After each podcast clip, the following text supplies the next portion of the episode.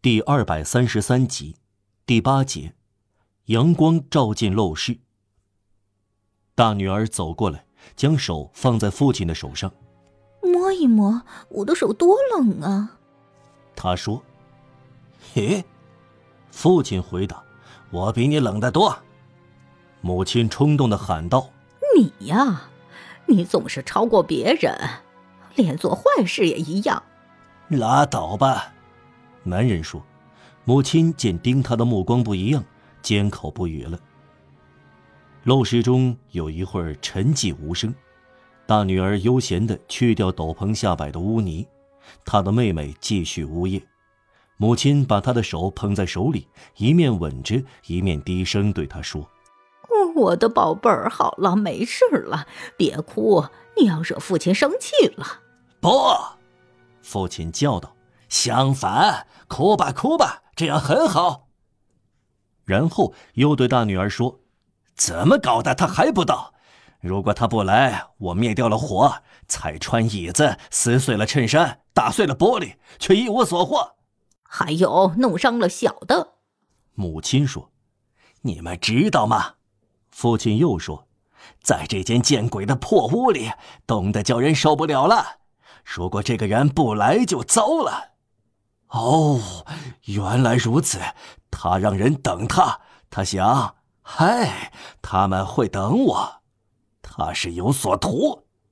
哦，我恨他们，我把他们掐死才高兴呢，才快乐呢，才起劲呢，才满足呢。这些有钱人，所有这些有钱人，这些所谓善人，装作虔诚去望弥撒，迷恋狗教士。听这些教士说教个没完，自以为高我们一等，来侮辱我们，给我们送衣服，说的好听，这些衣服值不了几个苏，还送什么面包？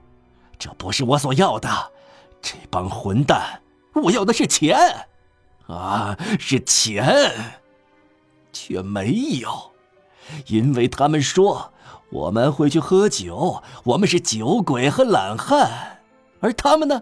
他们是什么东西？他们以前是什么东西？是盗贼。不这样，他们富不起来。啊，就要抓住台布的四只脚，把社会往上抛，把一切抛到空中，让一切摔碎，这是可能的。可是至少不是人人都一无所有，这一点总算有所得。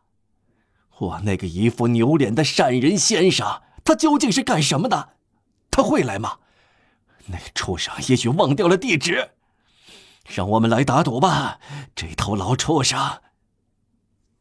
这时，有人轻轻的敲了一下门，男人冲了过去，把门打开，深深鞠躬，堆起崇敬的笑容，大声说道：“呃，请进，先生，请进，我尊贵的善人，呃，还有您可爱的小姐。”一个年迈的男人和一个少女。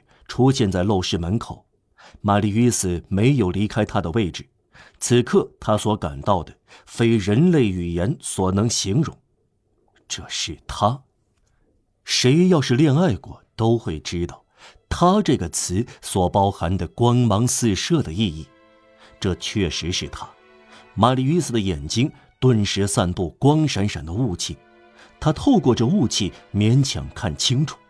正是这失去踪影的意中人，这六个月来向他闪烁的星星，正是这眸子，这额角，这张嘴，这消逝的俏丽的脸。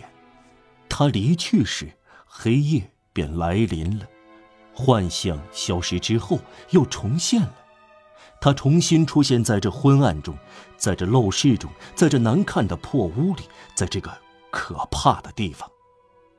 玛丽·伊斯抖个不停。什么？是他。他的心怦然乱跳，眼睛看不清楚，他感到眼泪就要夺眶而出。什么？找了他这么久之后，终于又见到了他，他觉得以前丢了魂儿，刚刚又找回来了。他还是那样，不过有点苍白，他娇嫩的脸罩在一顶紫色绒帽中。身子裹在一件黑缎披风里，在她的长裙下可以看到穿着高帮缎鞋包紧的仙足。她总是由白发先生陪伴着。她在房间里走了几步，把一只相当大的包裹放在桌上。